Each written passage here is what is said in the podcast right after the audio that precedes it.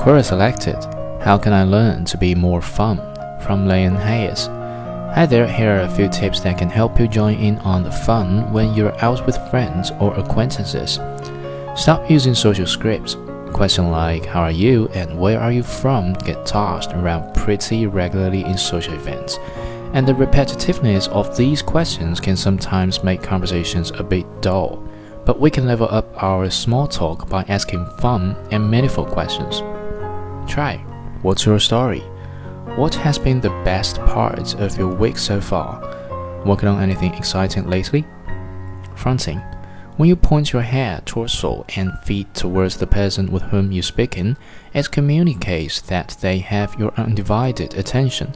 Fronting is a universal sign for I'm listening, and it communicates respect.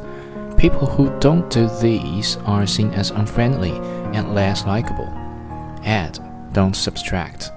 In conversation, always try to add to what they are saying. You can do things like add your own info, give your thoughts or ideas.